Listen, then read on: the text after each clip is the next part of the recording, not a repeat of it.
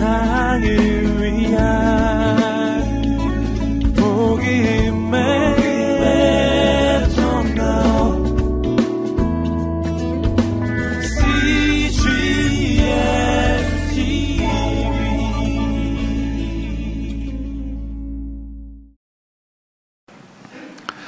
하나님께서 새로운 역사를 시작하실 때는 언제나 새로운 사람을 준비하십니다. 특별히 절망적인 상황에 부딪힐 때는 사람들은 언제나 제도와 개혁을 바꾸는 일로 변화하려고 합니다. 그러나 하나님께서는 시간이 걸리더라도 새로운 사람을 준비하심으로써 새로운 역사를 시작하십니다. 출애굽기 1장에는 이스라엘 역사의 절망스러운 모습이 기록되어 있습니다. 요셉을 알지 못하는 새로운 왕이 일어나서 이스라엘 백성들을 두려워하고 그들이 더 번성하지 못하도록 그들을 억압하고 혹사하고 심지어 모든 아들들은 다 죽이라는 잔인한 명령을 내림으로써 그들은 예전에 경험하지 못한 공포와 두려움 속에 사로잡힐 수밖에 없습니다. 이스라엘 백성들은 왜 이런 역사가 우리에게 찾아왔는가? 왜 이런 절망스러운, 이런 공포스러운 상황이 우리에게 임했는가? 이해하지 못했을 겁니다. 요셉의 부재를 원망하기도 했고 그리워하기도 했을 것입니다. 또 하나님을 원망하기도 했을 것입니다. 그러나 분명한 것은 이스라엘 백성들이 애굽에서 이렇게 번성하게 된 것은 하나님의 역사죠. 과거 조상 이스라엘 조상이었던 아브라함에게 주셨던 그 약속이 이루어진 것이 바로 그들의 현재 그 번성하게 된 이스라엘의 모습이라면 또한 그들이 지금 이해하지 못할 억압과 그러한 혹사 당하는 그러한 고통 가운데 있는 것 또한 하나님의 섭리라는 것을 받아들일 수 있어야 하는 것이죠. 그러나 그것이 쉬운 것이 아닙니다. 이스라엘 백성들뿐만 아니라 우리들의 삶도 마찬가지죠. 때로 우리의 삶에 일어나는 좋은 일들이 하나님의 섭리의 축복 역사라면 우리가 받아들이기 어려운 고통스러운 상황 또한 하나님의 섭리 가운데 있다는 걸 우리는 믿어야 하는 것이죠. 그러나 우리는 좋은 일이라면 하나님의 섭리로 받아들이지만 좋지 않은 일이 일어날 때는 하나님의 섭리로 받아들이지 못하는 거죠. 그러나 우리가 오늘 말씀을 통해 기억할 수 있는 것은, 믿을 수 있는 것은 우리의 가장 절망스러운 상황 속에서라도 하나님은 새로운 일을 준비하고 계획하고 실행하고 계시다는 거예요. 출애굽기 1장에서 이스라엘 백성들은 절망과 탄식의 상황이었지만 하나님께서는 그 가운데서도 구원과 희망의 그런 역사를 준비하고 실행하고 계셨다는 거죠. 하나님께서 역사의 절망 속에 새로운 역사를 시작하실 때는 언제나 믿음의 가정을 사용하십니다. 그 당시 애굽에 살고 있던 이스라엘 백성들은 상당수 거의 대부분이 애굽의 문화에 동화돼서 우상을 섬기는 그런 상황 가운데 있었죠. 사도행전과 히브리서 여러 곳을 통해 과거 역사를 추억한 그 역사들을 보면 이스라엘 백성들은 우상 숭배, 애굽의 문화 속에 스며들어 있는 우상 숭배에 빠져 있었습니다. 그러나 그 가운데서도 소수의 믿음의 가정들이 있었습니다. 여전히 하나님을 경외하고 수많은 사람들이 우상을 따르지만 그 우상을 거절하고 하나님을 섬기는 믿음의 가정들이 있었습니다. 그 가운데에 있는 레위 지파 중에 아므람과 요게벳이라는 부부, 그 부부를 하나님이 택하셔서 하나님께서 이 고통스러운 역사에서 새로운 구원의 역사를 이끌어내는 모세를 태어나게 하신 것입니다. 하나님께서 이 부부를 택하셨을 때 그 당시에 상황은 어떤 상황이었습니까? 두려움과 근심이 가득한 시대였습니다. 어느 시대건 한 아기가 태어난다는 것은 축제의 일이죠. 큰 기쁨과 즐거움을 가져다 주는 일 아니겠습니까? 특별히 남아 서소 사상이 있었, 남아 선호 사상이 있었던 아들을 선호하는 시대에 아들이 태어났다는 것은 큰 기쁨과 축제 시간이죠. 그런데 모세가 태어날 당시에는 정반대였습니다. 딸이 태어나면 생명을 유지할 수 있었지만 아들이 태어나면 곧장 죽임당할 수 있는 나일강에 던져버려지는 끔찍한 그러면 아들이 태어났다 그러면 공포와 두려움이 임하는 것이죠. 그런 상황 속에서 하나님은 놀라운 일을 행하셨습니다. 아무리 시대가 어둡고 암울하고 절망 속에 있다 할지라도 하나님의 생명의 역사는 계속되는 것이죠. 하나님께서는 소수의 믿음의 사람들을 통해서 하나님의 일을 하고 계셨습니다.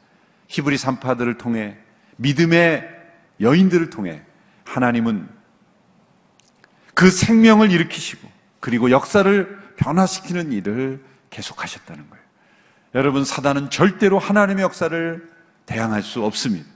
이 세상의 어떤 악의 세력도도 하나님의 역사를 거스를 수가 없는 것입니다. 그것을 우리에게 보여주시는 귀한 말씀의 내용이 이 출애굽기 1, 2장에 담겨 있는 것이죠. 오늘 본문은 이 레위 지파 출신이었던 아므람과 요게벳 이들의 이름이 2장에서 나오지 않죠. 출애굽기 5, 6장에 가서야 나오지만은 이 부부 가운데 아들이 태어났습니다. 그 태어난 아들을 이들은 숨겼습니다. 3개월 동안 숨겼지만 더 이상 숨길 수가 없게 되자 이들은 갈대 상자에 역청과 송진을 발라 물이 새지 않도록 하고 그 상자에 그 아기를 담아 나일 강에 있는 갈대 사이에 띄워 놓았습니다. 마침 그곳에 온 바로의 딸이 그 아이를 보고 자신의 아들로 받아들이려 결정하고 히브리 유모를 데려다가 그 아이를 키우게 했다라는 그런 내용. 그래서 그 아이가 구원받게 되었다라는 내용입니다.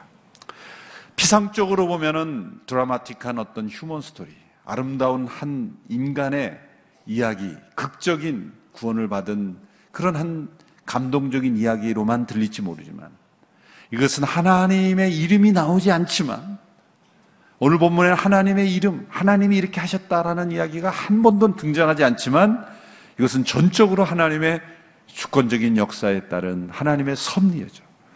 하나님께서 하신 일이죠. 이 가운데 하나님께서 사용하신 믿음의 사람들이 있는 겁니다. 아므람과 요게벳, 이 요새의 부모의 믿음이 오늘 본문에 나타나 있습니다. 이들의 아기를 숨긴 것은 당연히 자녀에 대한 사랑이죠. 어떻게 자식을 죽음에 내버려 둘 수 있겠습니까? 이것은 분명한 자식에 대한 사랑입니다. 그럼 오늘 이 장에서 말씀하는 것은 이들이 단지 자식에 대한 사랑, 그 부모의 마음 속에 일어나는 당연히 일어나는 자녀에 대한 사랑 때문만은 아니었다는 거예요. 그거는 물론이거니와 그 자식에 대한 부모의 사랑을 넘어서는 하나님께 대한 믿음, 살아계신 하나님께 대한 믿음의 행동이었다라는 걸 우리에게 보여주고 있습니다.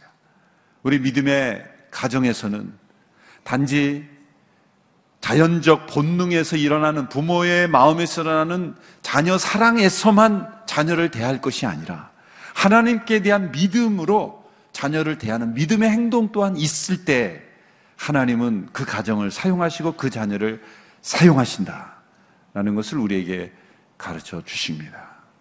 어떤 면에서 이들의 행동이 믿음의 행동이었을까라는 것이죠. 첫째로 이 모세의 부모는 그 당시 최고의 권력자였던 바로의 왕의 명을 거역하는 불의에 저항하는 용기 있는 믿음의 모습을 보였다는 거예요. 믿음은 언제나 하나님의 뜻에 배치되는, 대치되는 그러한 불의에 저항하는 용기를 보여줍니다.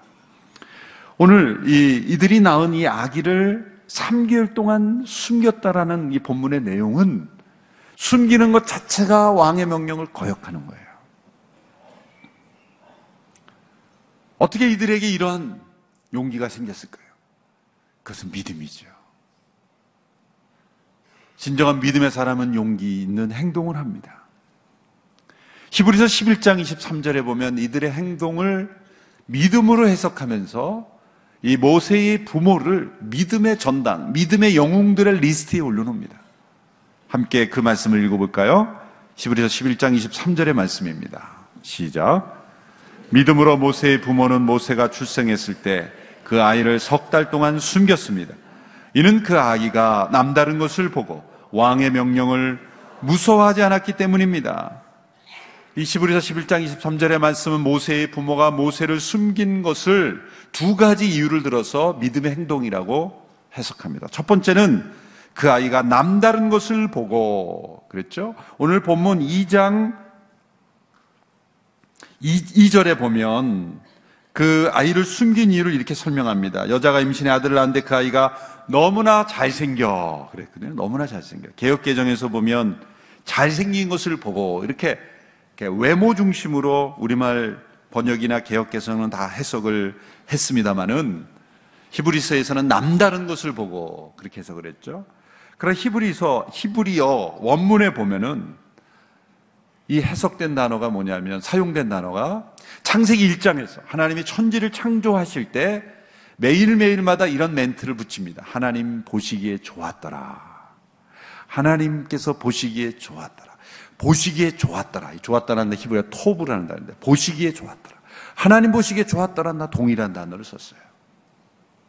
그러니까 이건 뭐냐면 물론 외모는 물론이거니와 뭐 외모는 예쁘겠죠. 안 예쁜 아기, 안 예쁜 아기가 어디 있습니까 세상에? 예쁜 아기는 다 예뻐요. 저희 아이들 그 태어났을 때그 요즘은 어떤지 모르겠지만은 그 산부인과에서 그 유리막으로 돼서 이렇게 못 들어가게 하고 바깥에서 보여주잖아요. 그래서 이렇게 이름표를 대면 그 아이를 이렇게 데려와서 보여주더라고요. 그래서 저희 아이 보려고 이렇게 서 있는데 어떤 아이가 이렇게 그 나오는 거예요. 제가 보기에는 그렇게 잘생기지 않았어요. 제가 보니까. 근데도 막 박수를 치면서 아이고 잘생겼네. 옆에 그 아주머니 할머니들이 아이고 씩씩하게 생겼네. 제가 보기엔 어떤 아이가 얼굴이 좀 까맣고 좀 까매요. 근데도 아 씩씩하게 남자답게 생겼네. 어떤 아이가 눈을 감고 있으니까 차분하게 생겼네. 눈을 부릅뜨고 있으니까 아 똑똑하게 생겼네. 그 아이를 보고 지적하고는 흉보는 사람이 아무도 없어요. 새로 태어난 그 아이가 주는 그 감격 때문에 모든 사람들이 다 축복하고 칭찬하고 그게 한 생명이 주는 신비함이죠. 한 아이가 태어났을 때 잘생기고 남다르고 예쁘고 그런 외모를 지금 그거는 물론이거니와 이 부모가 봤던 건 뭐냐면 하나님 보시기에 좋았다. 이건 뭐냐면 이들의 믿음 속에서 자신들을 통해 태어난 아기가 이걸 하나님 보시기에 특별한 계획이 있는 아이다. 그런 계시나 암시를 받았다는 거예요.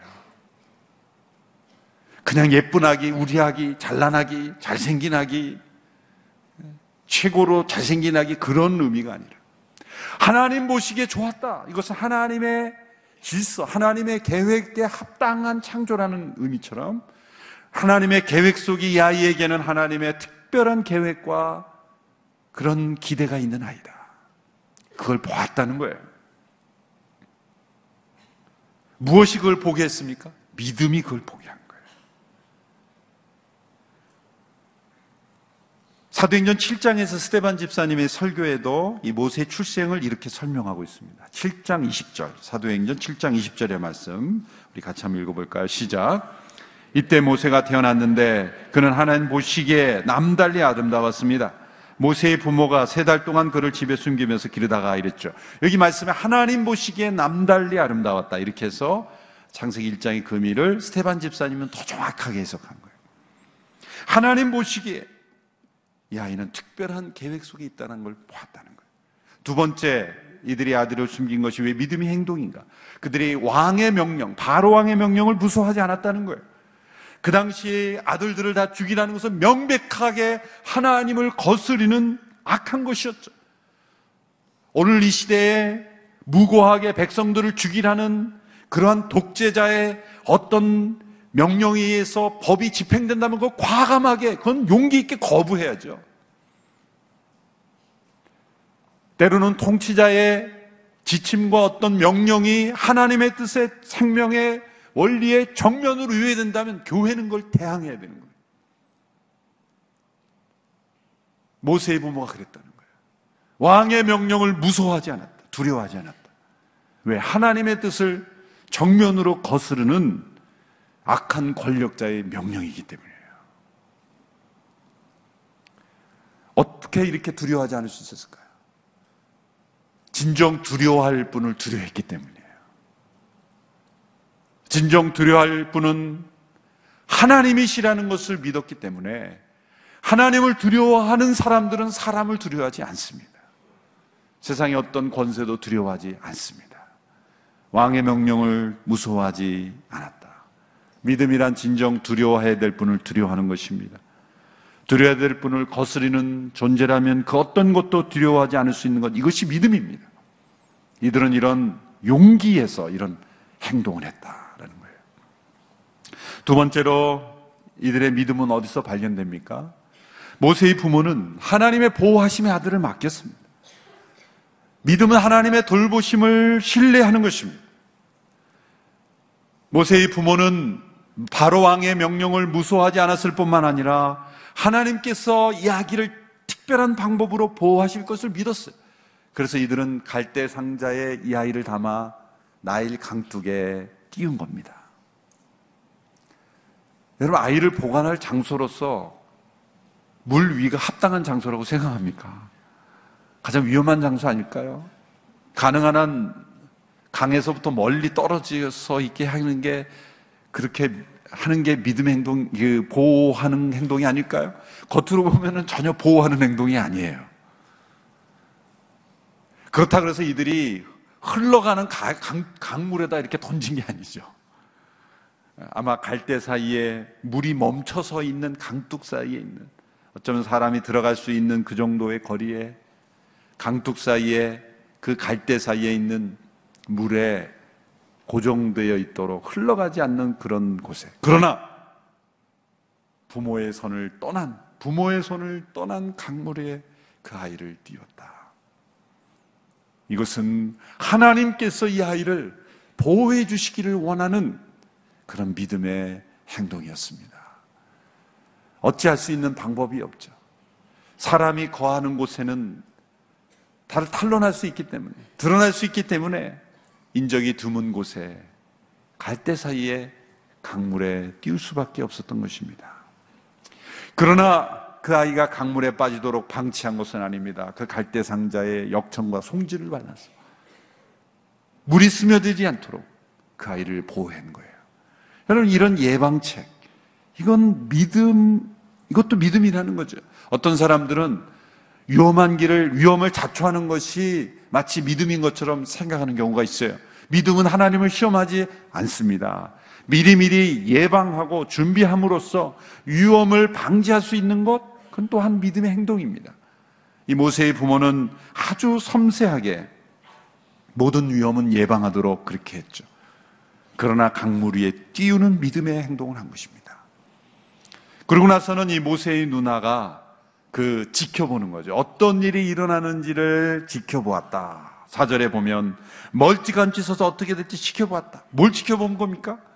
하나님께서 어떤 일을 행하실지를 기대하며 지켜본 거예요. 이들에게는 믿음이 있었다는 거죠.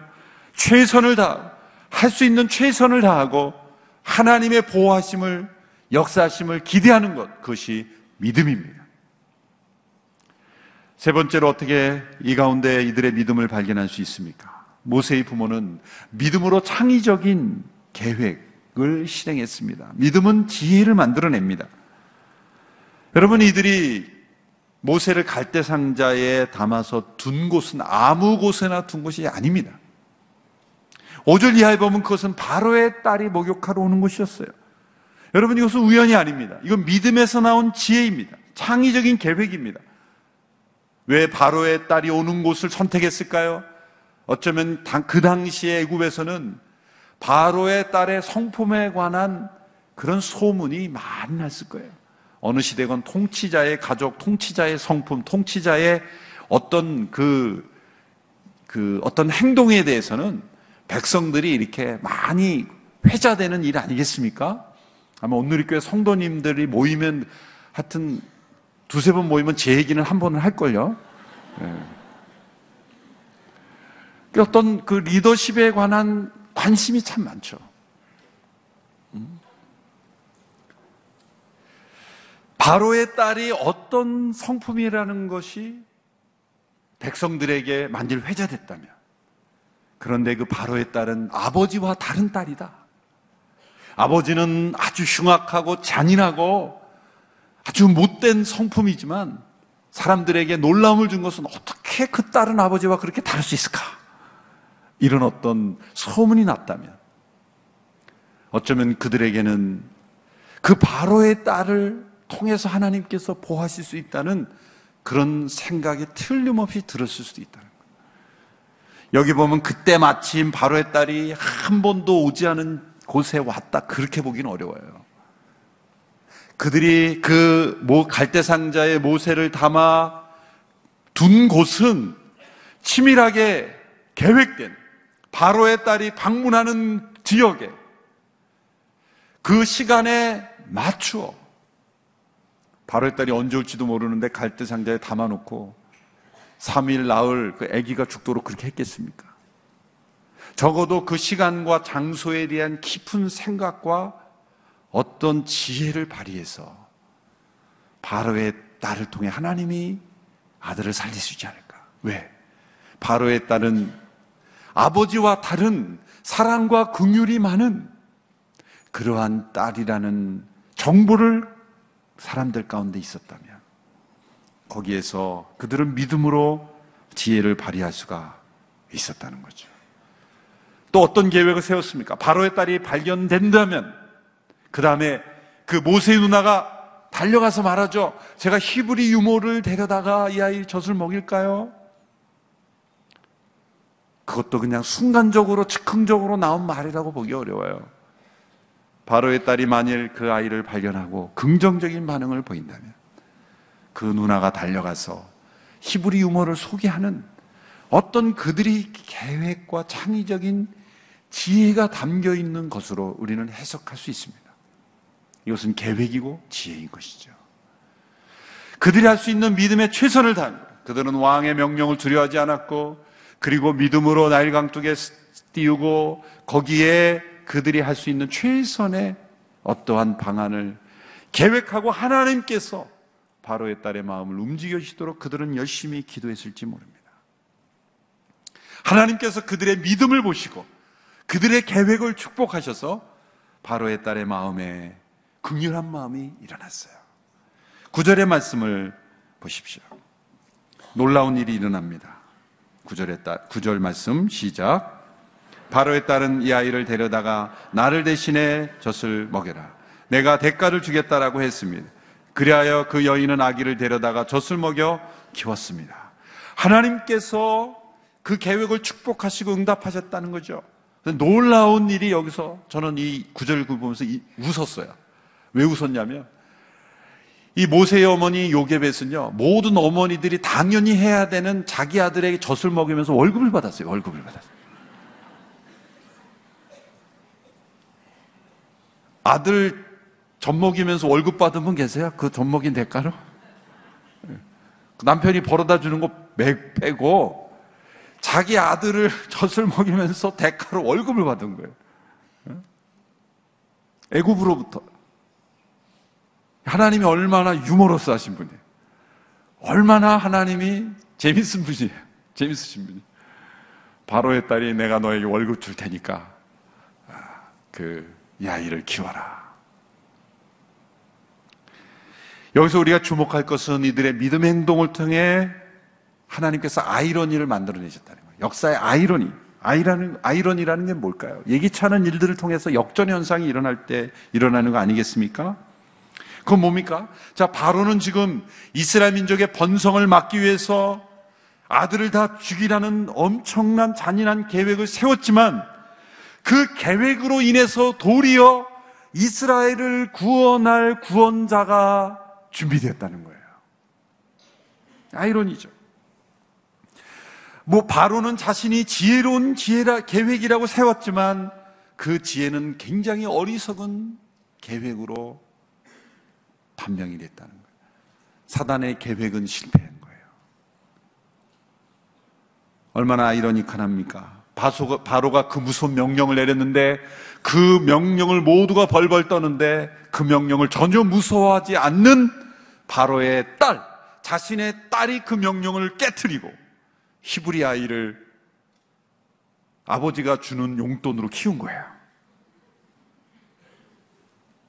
아버지가 딸에게 주는 돈으로 그 딸은 바로를 이기는 이스라엘의 구원자를 키우게 하셨다. 우리 하나님이 얼마나 위대하신 역전의 하나님이십니까? 하나님은 이 아이러니 연출가의 대가세요. 구약에 보면 그런 아이러니가 많이 나오죠. 그 아이러니는 언제 생, 나타납니까? 악인이 자신의 꽤 넘어가는 거예요. 에스더서에도 보면은 하만이라는 그런 관리가 유대인들을 다 진멸하려고 계획을 세웠을 때 모르드게를 달하려고 하는 그 형틀에 자기가 달리잖아요. 자기 악한 깨로 인해서 자기가 멸망하죠. 잠언 5장 22절의 말씀을 우리 같이 읽어 볼까요? 잠언 5장 22절 시작. 악인은 자기 죄악에 걸리고 그 죄의 올무에 걸려든다. 하나님께서는 이스라엘을 멸절시키려는 바로의 계획 가운데 오히려 그 계획을 통해서 그 계획을 이용해서 그 계획을 무너뜨리면서 이스라엘의 구원자를 준비시켰다. 얼마나 놀라운 역사의 아이러니입니까? 이 교훈이 무엇입니까? 이런 아이러니를 통해서 주시는 교훈은 하나님은 연약한 자를 통하여 강한 자를, 세상의 강한 자를 부끄럽게 하신다는 거예요.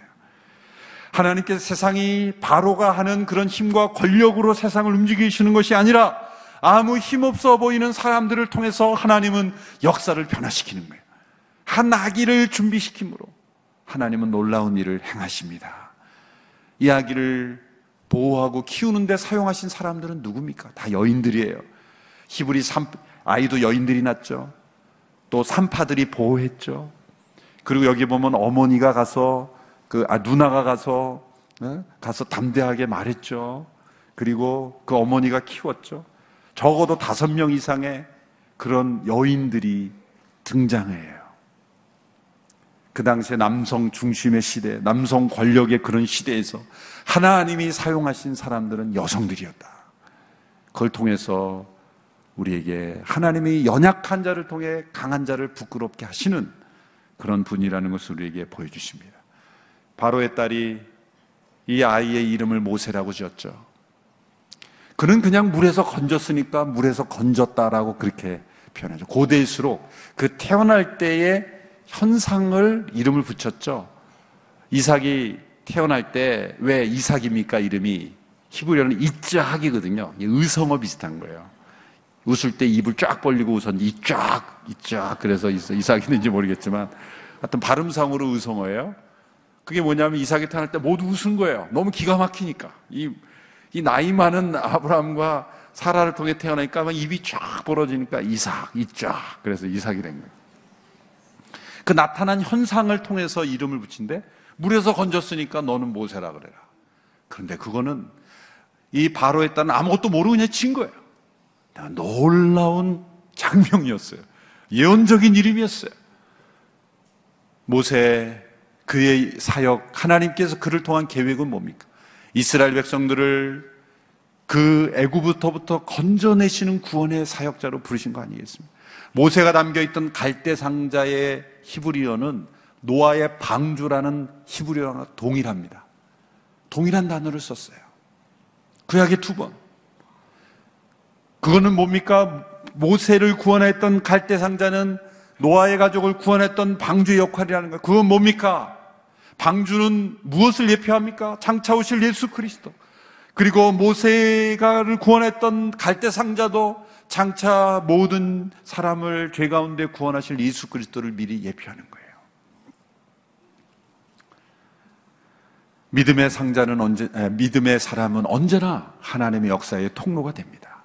만약 우리의 마음 속에 불의를 두려워하지 아니하고, 그리고 하나님의 보호하심을 신뢰하고, 그리고 믿음에서 나오는 창의적인 계획을 우리가 담대하게 실행할 때 우리는 이 세상 속에 아이러니를 만들어내는 악한 자는 스스로 있게 멸망되고 하나님의 계획의 승리자가 되는 일의 주인공이 될 수 있다는 것입니다.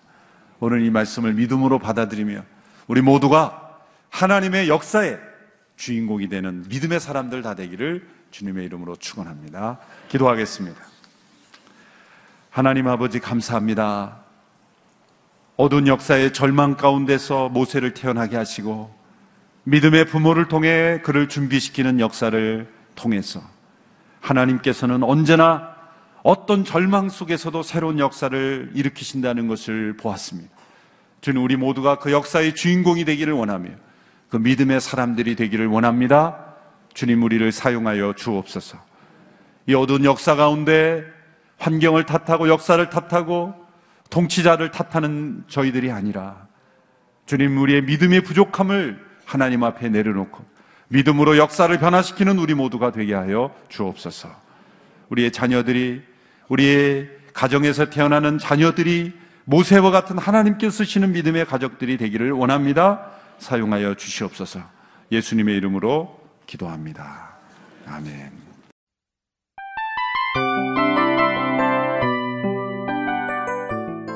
이 프로그램은 청취자 여러분의 소중한 후원으로 제작됩니다.